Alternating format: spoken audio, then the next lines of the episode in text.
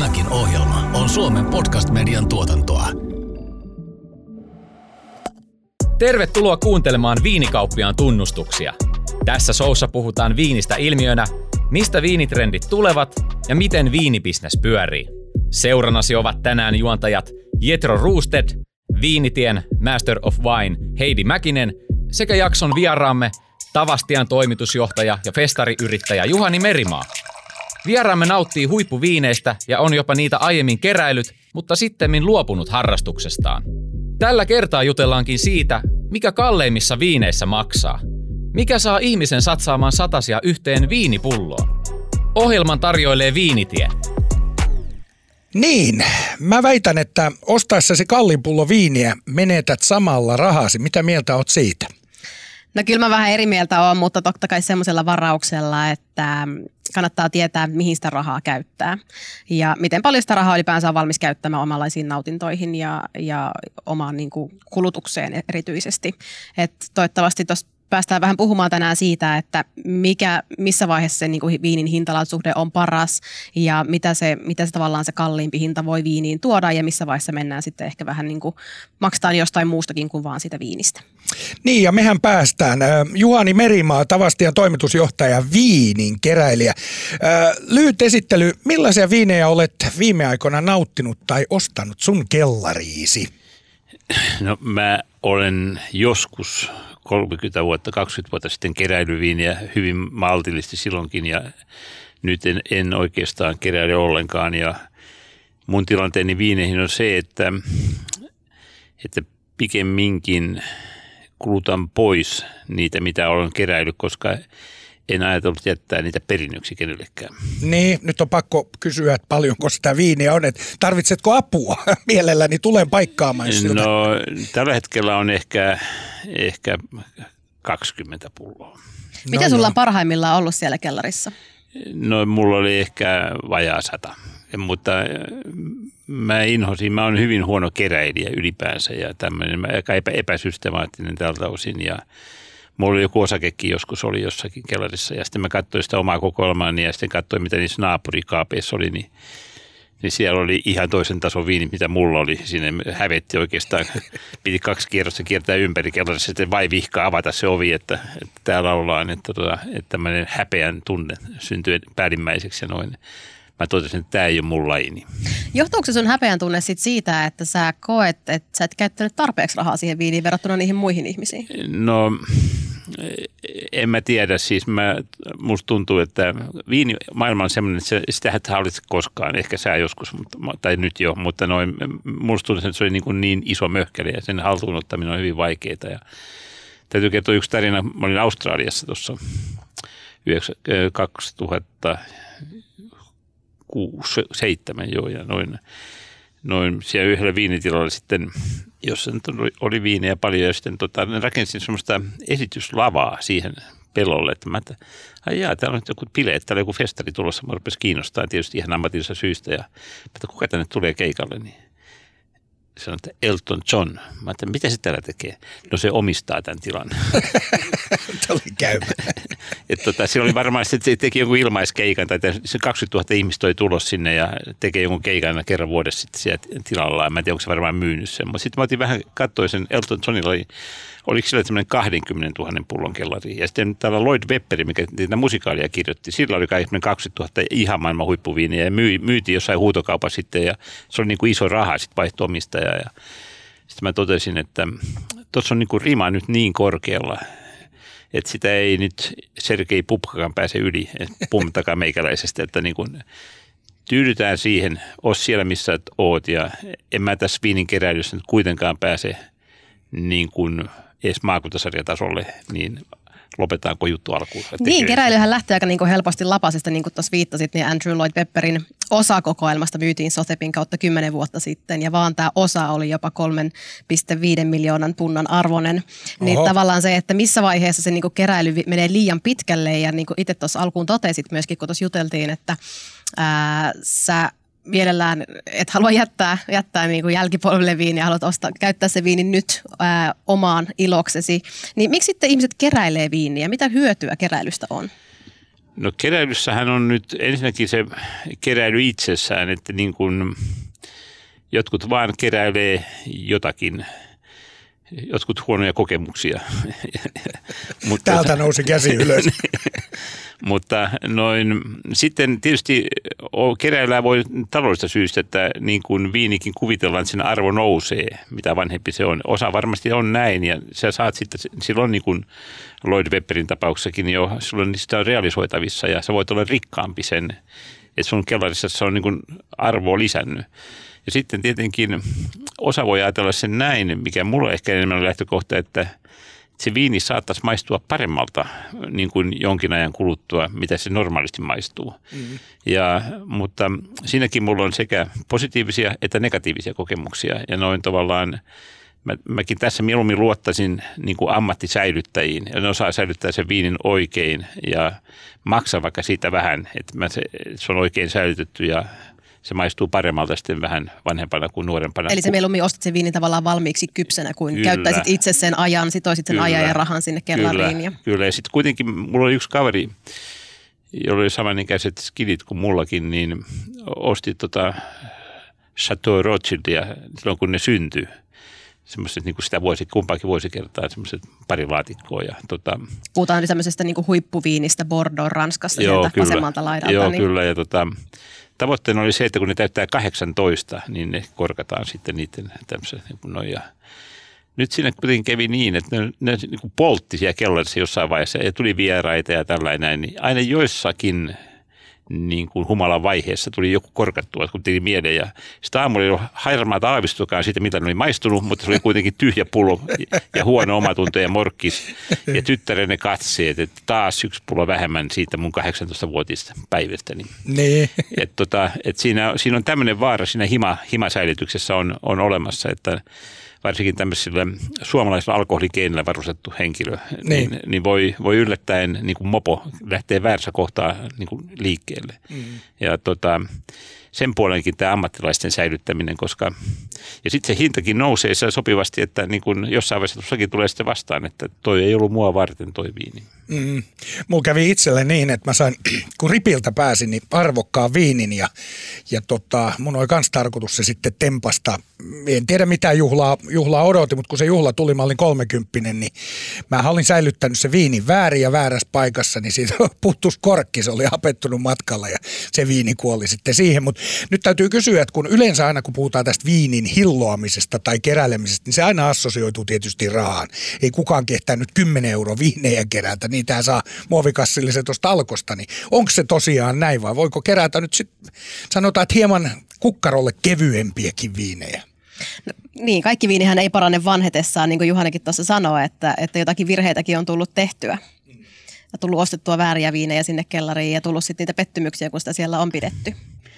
Niin, mulla on, niitä mä oon ostanut kyllä ihan hyviä viinejä, mutta niin kun, siinä on tullut jotain virheitä, korkkivikaa ja tämän tyyppistä on tullut niihin kuitenkin. Mutta siis joo, valtaosa viineistähän ei ole tehty varastoitavaksi.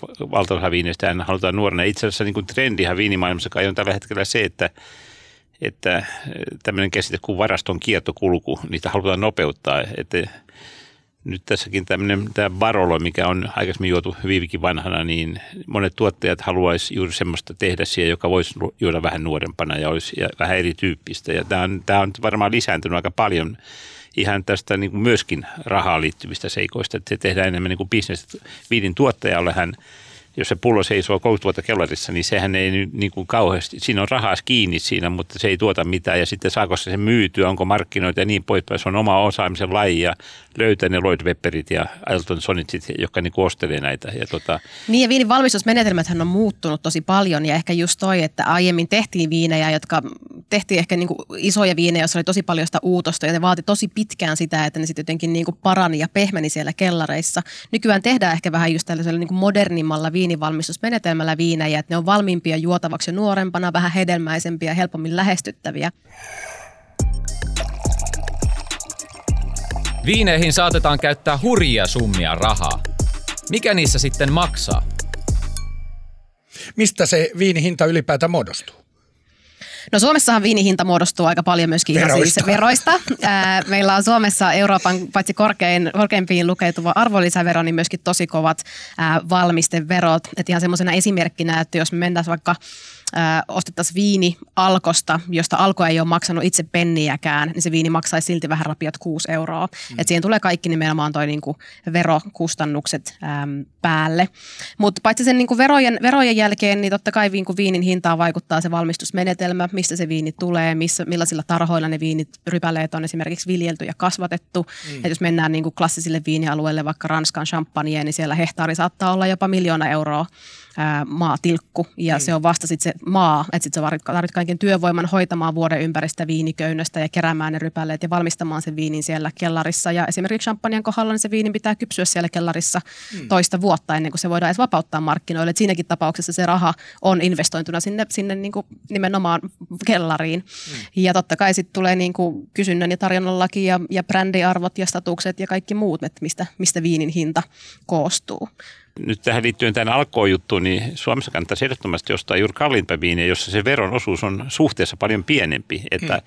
että jos me vertaan niin kuin kalliita viinejä Suomen hintaa versus sitten niin kuin Euroopan hinta, niin Suomessa saattaa Alkossa olla jopa halvempaa kuin, kuin tuolla Euroopan huutokauppahinnoissa tai näissä taloissa niin hinnoissa. Ja Alkossa on vielä se juttu, että Että jos siinä on korkkivika, niin sä voit mennä vielä palauttaa ja saada jotain tilallekin, mutta kun meet päässyt tuonne jonnekin viiniliikkeeseen, niin siellä kai yleensä käytäntö on se, että se on niin kuin viisikymmentä viisikymmentä, että puolet joudut joka tapauksessa maksamaan.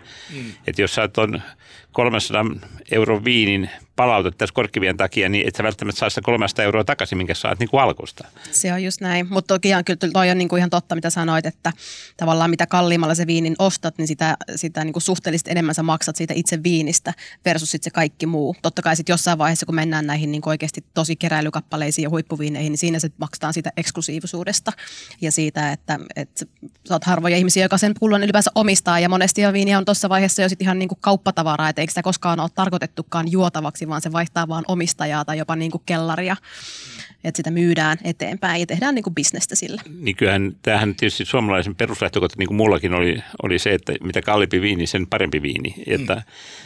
Onko sulla, Juhani, joku tämmöinen hintakriteeri, että tiistai-illan pullo saa maksaa tietyn verran ja perjantai-illan pullo tietyn verran? No mä oon yrittänyt välttää, että kun elämä on niin kuin loppusuoralla, tai toivottavasti ei ole ihan loppusuoralla, mutta takakaartassa kuitenkin, niin noin tota, tai niin kuin jäähkömiikot sanoo, että, että kolmas erä menossa kuolema johtaa neljä yksi, mutta kovalla tsempillä voi vielä päästä jatkoerään. Mutta tota, Mut täytyy olla tosissaan. Tosissaan kyllä. Niin, niin tässä tilanteessa niin sillä ei ole niin suurta merkitystä, että tiistai-pullokin voi maksaa enemmän, jos siltä tuntuu. Mutta, mutta kuten sanottu, niin, niin mä yleensä juon viiniä ruuan kanssa. Ja, ja tota, miten tämä yhdistäminen sitten onnistuu, niin, niin aina siihen ei, ei tätä Chateau Lafite Rothschildia nyt tarvita. Haluatko enemmän irti viinistä? Viinitien Grand Crewn jäsenenä saat ensimmäisenä tiedon mielenkiintoisista pieneristä, viinimaailman parhaista löydöistä ja viinitapahtumista. Liity osoitteessa viinitie piste fi. Seuraavaksi puhutaan imagon rakentamisesta. Onko arvokas viini statussymboli? Vaikuttaako teille sitten, niinku, onko viinistä koskaan, tuleeko sitten semmoinen niinku statusjuttu? Haluatteko te, jos te juotte jonkun tosi hienon pullon viiniä, niin haluatteko te ottaa sitä kuvan, laittaa sen someen, kertoa kavereille jälkikäteen? Onko tämmöisellä mitään merkitystä ja viininautinnoissa? No mulla on pikemminkin päinvastoin, että jos mä someen jonkun kuvan laitan, niin mä panen kyllä sen, en nyt ihan kato nekroon, mutta vähän enemmän, mutta niin kuin noin, siis jos mä panisin sinne jonkun tällaisen, niin mm. bändit on sitä mieltä, että Merimaa on ryöstänyt hänet. Niin, että rahat, mistä rahat on tullut. Niin. Joo, mulla on vähän sama juttu. Mä olen kerran laittanut tämmöisen hinnaston. Mä en yleensä joudu katsoa niin kuin, niin kuin kauheasti menua, mutta se, siellä oli pakko katsoa ihan alalaidasta, kun halvihinta taisi olla just se kolmetoistatuhatta Monakossa. Niin silloin mä laitoin someen, että on tää sairasta tää elämä. Mutta yleensä en, en niin kauheasti. No mä olin Oslossa kerran, olisiko, olisiko joku Michelin luokitusravintola, ja siellä oli semmoinen yli kaksikymmentätuhatta euroa oli pullohinta, ja mä sitten noin, mä sitten kysyin, tota et varmaan ihan joka päivä mene. Ei, kyllä just eilen myytiin. Mä, kukahan mahtoi ostaa? No siellä tuli joku öljyseikin, tuli tekemään diiliä jostain öljydiileistä, niin no, sehän meni siinä ihan näppärästi lounalla. Mm. No mitä teidän mielestä viinistä kannattaa maksaa? Onko joku semmoinen, niin kuin, missä vaiheessa se menee ihan järjettömiin?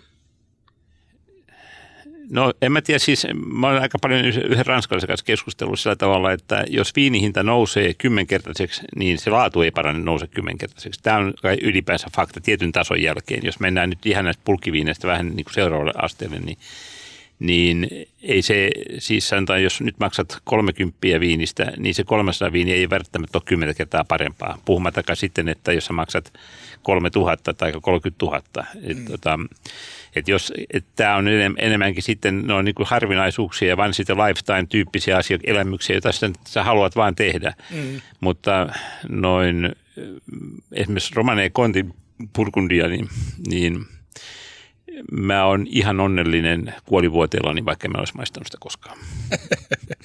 Joo, mulla on vähän, vähän samat. Mä oon miettinyt tota siltä kannalta, että kun ravintoloihinkin menet, niin siellä on usein taloviini melkein aina. Ja mä jotenkin ajattelen niin, että taloviini pitäisi aina olla hyvä, minkä takia pyytää syömään meidän talo, jos tarjotaan sit huonoa viiniä. Ja jotenkin tuntuu siltä, korjatkaa, jos on väärässä, niin se taloviini on aina kuitenkin kohtuuhintaista, ellei jopa, jopa halpaa. Ja mä olen nyt katsellut täällä Suomessa, niin kolmesataaneljäkymmentä saa jo erinomaisen viiniin.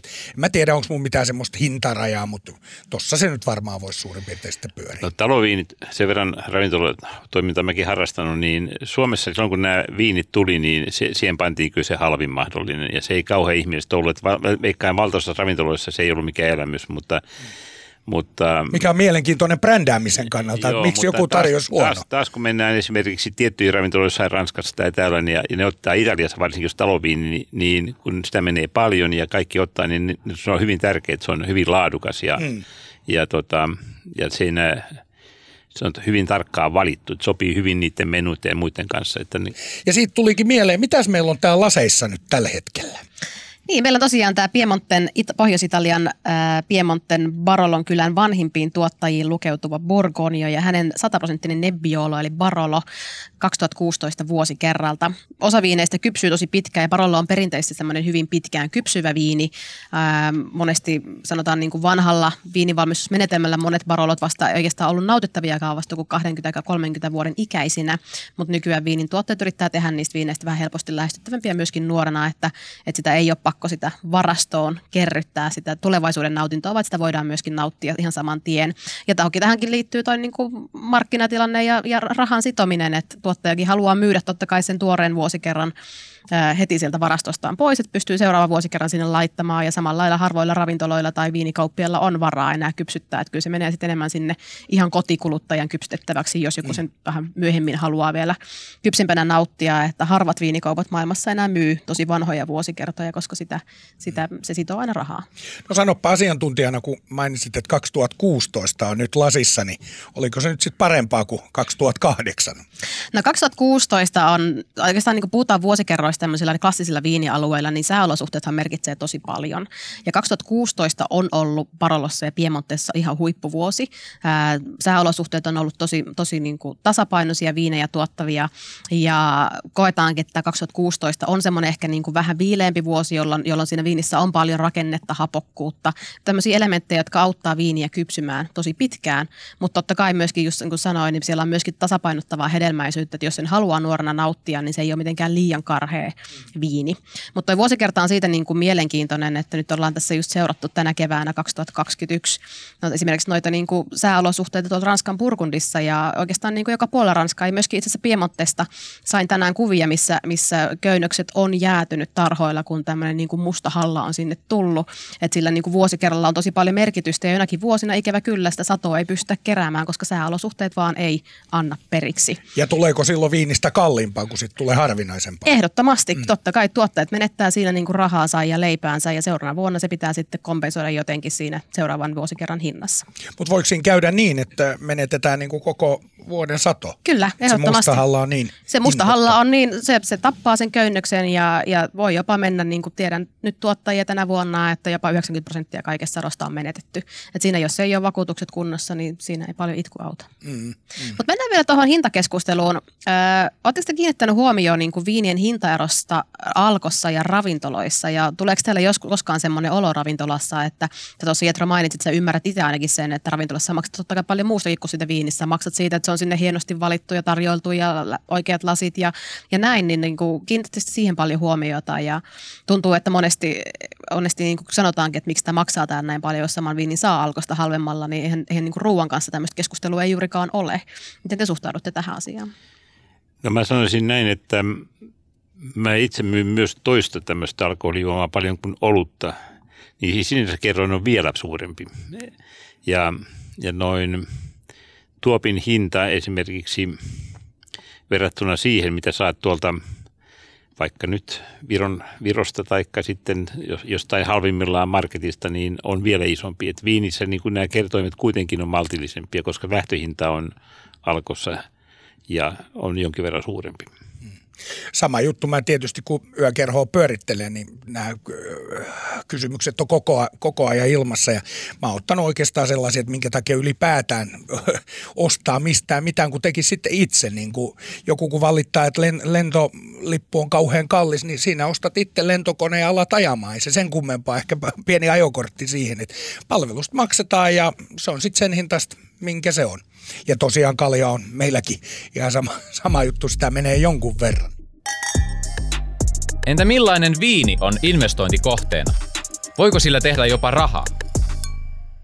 No täällä Suomessa ehkä toi niinku viini-investointikohteena on vähän erilaista, koska meillä on, meillä on niinku alkoholilainsäädäntö, joka kieltää yksityishenkilön ö, myymästä viiniä toiselle yksityishenkilölle, mutta tuolla maailmallahan viini on niinku investointikohde ja moni, moni tämmöinen niinku vakavasti ottava keräilijäkin esimerkiksi, joka myöskin haluaa nauttia itse viineistä, mutta haluaa myöskin nähdä sen viinin kauppatavarana, niin hän suosittelee tämmöistä, että ostaisi aina kaksitoista pulloa samaa viiniä, joisi itse siitä kuusi ja uudelleen möisi sen kuusi. Eli tavallaan sillä niin kuin bisneksellä, mitä tekee siitä niin kuin investoinnista ja jälleen myymisestä, niin rahoittaa sen oman juomisen, koska sen takia, että, että se viinin hinta esimerkiksi niin kuin paranee koko ajan, niin lähtisittekö te tämmöiseen mukaan, jos taisi laillista Suomessa? No ilman muuta, mutta avi pitää siitä huolen, että tämä ei tule olemaan koskaan, ikinä, milloinkaan mahdollista.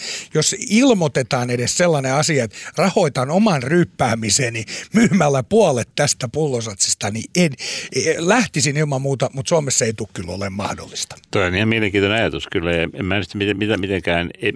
Se on hieno ajatus. Mä en pidä sitä mahdottomana, että tämmöistä niin kuin olisi, mutta sitten tietysti se vaatii, että meillä on tämmöisiä viiniharrastajia riittävän iso määrä, jotka on valmis myös maksamaan näistä ja ottamaan sen hyödyn vastaan. Sitten tulee tämä tu- tuoteturvallisuus, että jos sulla on käynytkin, että pikkusen korkki vähän falskaa, falskaa niin noi, ja sä myyt sen parhaalle kaverille ja sitten, sitten se tulee, tulee pientä sitten tämmöistä luupitosta alkaa tulla, tulla sieltä palautteena, niin noin. Niin, siinä sitä mietitään. Siinä sitä mietitään sitten. Tässä on myöskin tämmöisiä riskejä olemassa sitten, mutta ja, no, ja varsinkin jos olet niin kuin pystynyt ryöstämään niin kuin jo useamman satkun sitä yhdestä lekasta, niin noin. Tämä on, tämä on vähän niin kuin, tämä ei ole kauhean helppo kysymys ja noin, mutta kyllä kai nämä huutokauppatalot tämmöisen, niin ne antaa jonkun takuun, mm. että et ne on säilytty oikein ja niin, jonkinlaisen tuotetakuun, että mutta tota, joo, kyllä tämä musta ihan, toi kuulostaa ihan niin kuin hyvältä. Mm. Tästä tuli mieleen toinen keräilyharrastus kuin levyt ja mä muistan aikana mä sain Mä täytin jotakin tasavuosia ja noin, en muista paljonko, niin semmoisen Elviksen Limited Editionin, missä on niin sen semmoisia harvinaisempia live-äänityksiä ja jotain muuta levyä. Ja sitten tota, se oli niin kuin sellofaaneissa ja tällainen ja sitten mä sitten kuuntelin ja mä sanoin, että se nyt paljon enempää ollut kuin ne, mitä mulla oli ennen sitä Elvikseltä. Että mä sanoin, että mitä se kysyi, mutta mitä pidit? No se, mä tiedän, siinä nyt oli nyt vähän samoja biisejä ja sitten muutama semmoista studiomölinää päälle muutamassa biisissä. Ja tota, miksei ihan jees. Sitten se katsomaan vähän aikaa, että mitä? Menikö sä avaan sen sellofaan? Joo, meni. Sen arvo romahti saman tien. Niin, se oli siinä. Se oli siinä. Sitten mä ajattelin, miten minun olisi? Pitäisi sellofaaneissa niin kymmenen viisitoista vuotta ja sitten vasta sitten, niin kuin sitten joskus, mm, joskus myydä. Mutta toi on ihan sama viineissä, että jos ostat viinin laatikon, joka on, niin kuin, puhutaan niin kuin O W C, Original Wooden Case, eli alkuperäisessä tämmöisessä niin kuin puulaatikossa, niin sen hinta on tosi paljon korkeampi kuin se, että se on avattu se pakkaus ja myydään niitä pulloja vaikka niin kuin yksitellen mm. uudelleen pakattuna pahvilaatikossa. Kyllä. Että kaikki tämmöinen niin kuin provenance, mistä se viini tulee, missä se on säilytetty, niin jos sulla on näyttää hyvät paperit siitä, niin sillä viinillä on tosi paljon isompi arvo kuin se, että se tulee vaan jonkun jälleenmyyjältä mm. seuraavalle. Lähtisikö se etsimään semmoista viiniä nimenomaan, joka lisää arvoa vai olisiko se vaan semmoista, missä itse pidät? No kyllä mä sen verran kapitalisti, että kyllä siinä ainakin puolet pulloista, mitkä niinku arvoa saattaisi nostaa. Että ky- kyllä mä lähtisin sitä vääntämään sitä kautta. Niin, siis mä luulen, että on määrättyjä klassisia viinialueita, jossa niin kuin arvo säilyy ja just joku Bordeaux tai sitten just tämä, tämä Barolo tai Piemonte ja tällaisia näin. Ja varsinkin näissä vanhassa maailmassa on niitä, mutta, mutta melkein joka viinitekijä, niin ei nyt ihan kaikki, mutta aika monet, niin niillä on kellarissa jotakin semmoista, mitä ne säilyttää ja Ja toivoo, että siitä tulisi jotain hittiä joskus ja se arvo nousisi. Ja vaikka ne sitten ei myyskään niitä koskaan, niin kuitenkin itse nauttii niitä jossain tilanteissa ja tällaista. Niin, toi on mielestäni mielenkiintoinen, Juhani, kun sä sanoit, että pitäisi tavallaan löytää ne niin kuin, ei ihan vielä ponnistaneet ää, tulevaisuuden suosikit sieltä viinimaailmasta. Mä näkisin, että Viinitiellä ollaan tehty tätä tosi paljon, että me oltiin ensimmäisiä, jotka rupesi tuomaan Suomeen niin kuin tosi isossa mittakaavassa esimerkiksi espanjalaisia uuden aalloviinejä tai taikka sitten niin kuin saksalaisia riislingejä, että etitty tuommoisia tavallaan niin kuin just up and coming alueelta, ää, josta me itse uskotaan tosi paljon, ollaan siellä paljon reissattu, maistettu paljon viinejä rinnakkain, vertailtu niitä, niin löydetty semmoisia tuotteita, Jotka me, jotka me nähdään, että jossain vaiheessa tulee breikkaamaan ja, ja sen breikkauksen myötä ikävä kyllä tälleen kuluttajan näkökulmasta, niin hintakin aina sitten nousee. Ja me tehdään sitä edelleenkin tosi paljon ja yritetään löytää niin kuin nimenomaan sillä niin kuin valtavalla maistamisen määrällä, mitä me tiiminä tehdään, niin löytää niitä niin kuin laadukkaita äm, under the radar -tuottajia. Ja mehän, meillähän on myöskin tämmöinen niin kuin enthusiast äm, ryhmä, joka seuraa meitä ja johon pystyy liittymään meidän sähköpostilistalle, jossa me sitten halutaan myöskin tuoda esille tämmöisiä niin kuin pieniä eksklusiivisia tuottajia, mitä me tuodaan Suomen markkinoille ja mitä, mitä sitten voi, voi, missä voi niin kuin löytää sen järkevän sijoituskohteen sille omalle rahalleen. On se sitten niin kuin tulevaisuuden kellarointiin vai niin kuin heti juotavaksi, mutta pyritään tuomaan semmoisia niin kuin uut, uusia juttuja ää, tota, markkinoille. Mä oon aina sanonut sitä, että kalliin ja tavallaan niin kuin etaploituneen viinitalon viinien ostaminen on paljon halvempaa, helpompaa kuin se, että sä ö, ostat laadukkaita, hyvän hintalaatusuhteen viinejä. Ää, se, että sä joudut näkemään sen niin kuin työn enemmän siellä niin kuin keskihintaista ja jopa niin kuin edullisemman hintaluokan viineissä paljon isommin kuin se, että sä ostat valmiiksi jonkun kulttiviinin, koska kaikki jo tietää jo, että se on hyvä viini, koska sillä on jo se kulttimaine. Niin jos sä tuot semmoista viiniä, löydät semmoisen viinin, joka ei vielä ehkä ole niin päräyttävästi kaikkien huulilla, mutta tulee joku päivä olemaan, niin siinä sä näetkin pitkälti, saatkin ehkä niin kuin enemmän arvoa sille rahaa. No mä oon esimerkiksi Viinitieltä löytänyt tämmöiseen viinintekijä Espanjasta kuin Raoul Beres, mikä on erinomaisia viiniä tämmöisellä kuin Biertzon alueelta ja, ja tota, se, on, se on noin ehkä hyvä esimerkki tästä. Sitten on aika paljon tämmöisiä niin kuin viiniyliopisto tuottaa tämmöisiä lahjakkuuksia koko ajan, nuoria viinintekijöitä, eikä ne voi kaikki sijoittua näille klassisille taloille, joissa on perimysjärjestyksessä vielä se kuitenkin se tytär tai tyttären mies tai kuka siellä sitten saaka, saaka sen homman vastaan. Ja noin. Sitten ne on ottaneet siltä uusilta alueilta sellaisia tiloja ja ruvennut sitten tekemään siellä. Ja ne on niin kuin, kun viiniteollisuus tai tämä viinibisnes niin uudistuu juuri nämmöisten henkilöiden kautta. Tulee uusia alueita, uusia tekijöitä ja ne kokee, niillä on tarve kokeilla. Me Sampanin alueella niin muista mielenkiintoisimmat tulee juuri näitä pieniltä uusilta tiloilta siellä ja, ja samaten koskee nyt sitten, no tämä Raoul Beres on yksi hyvä esimerkki siinä ja sitten me, viinitiellä on paljon niin loistavia Itävallan tiloja just tämmöisiä. Ja noin muuallakin, johon liittyy sen tarina ja tämmöinen pieni halu vähän uudistaa ja tehdä eri tavalla asioita ja tällainen. Eihän tietysti kaikki aina mene maaliin, mutta, mutta kuitenkin sieltä on paljon tullut semmoista hyvin kestävää jo ja eteenpäin menevää. Niin ja ehkä toi pointti just se, että ne on niinku usein tämmöistä niinku uutta sukupolvea, että, että tavallaan niinku he, he ei tyydyttäydy siihen, että ollaan saavutettu jo tietty maine esimerkiksi, vaan niinku mietitään uudestaan, kyseenalaistetaan se. Sehän on uuden sukupolven tehtävä, muutenhan tämä maailma ei menisi eteenpäin, jos ei kyseenalaisteta sitä, mitä on ennen tehty, oli sitten puhe viinistä tai jostain muusta asiasta, niin eihän me niinku kehityttäisiin ihmiskuntana mihinkään. Niin tavallaan ehkä viinin parissa just toi, että, että kyseenalaistaan sitä vanhoja menetelmiä ja me ruvetaan miettimään vähän tarkemmin, että miten sitä laatua voidaan lisätä vaikka siellä tarhatyöskentelyssä, että ei niinkään enää keskitytä siihen pelkästään siihen kellariin ja hienoon tammen käyttöön ja kuinka pitkään se viini siellä tammikynnyrissä kypsyy, vaan mietitään niitä muita vaihtoehtoja, miten sitä viinistä voidaan tehdä parempaa ja ehkä just niin kuin palatakseni tuohon puhuttiin aiemmin tuosta niin kuin Barolon ikääntymispotentiaalista ja siitä, että miten viini on muuttunut hedelmäisemmäksi, niin ehkä myöskin just tämän myötä, että tehty tietynlaisia ratkaisuja viinimaailmassa sen suhteen, että viinit on myös niin kuin herkullisempia nuoremmalla iällä, koska ei meillä ole enää välttämättä aikaa odottaa kaksikymmentä vuotta, että se on nautittavaa. Selvä, kiitoksia kovasti tästä. Kiitos vierailusta. Kiitos. Joo. Tämä oli Viinikauppiaan tunnustuksia podcastin avauskauden neljäs jakso. Seuraavassa jaksossa puhumme laittomasta viinituotannosta ja viiniväärennöksistä. Seuranamme on Jäljillä podcastista tuttu Tilda Laaksonen. Liity siis seuraamme myös ensi viikolla. Tämän sarjan tarjoili Viinitie. Jos pidit sarjasta, muista seurata sarjaa Spotifyssa tai tilaa show Apple Podcastista. Nähdään ensi kerralla.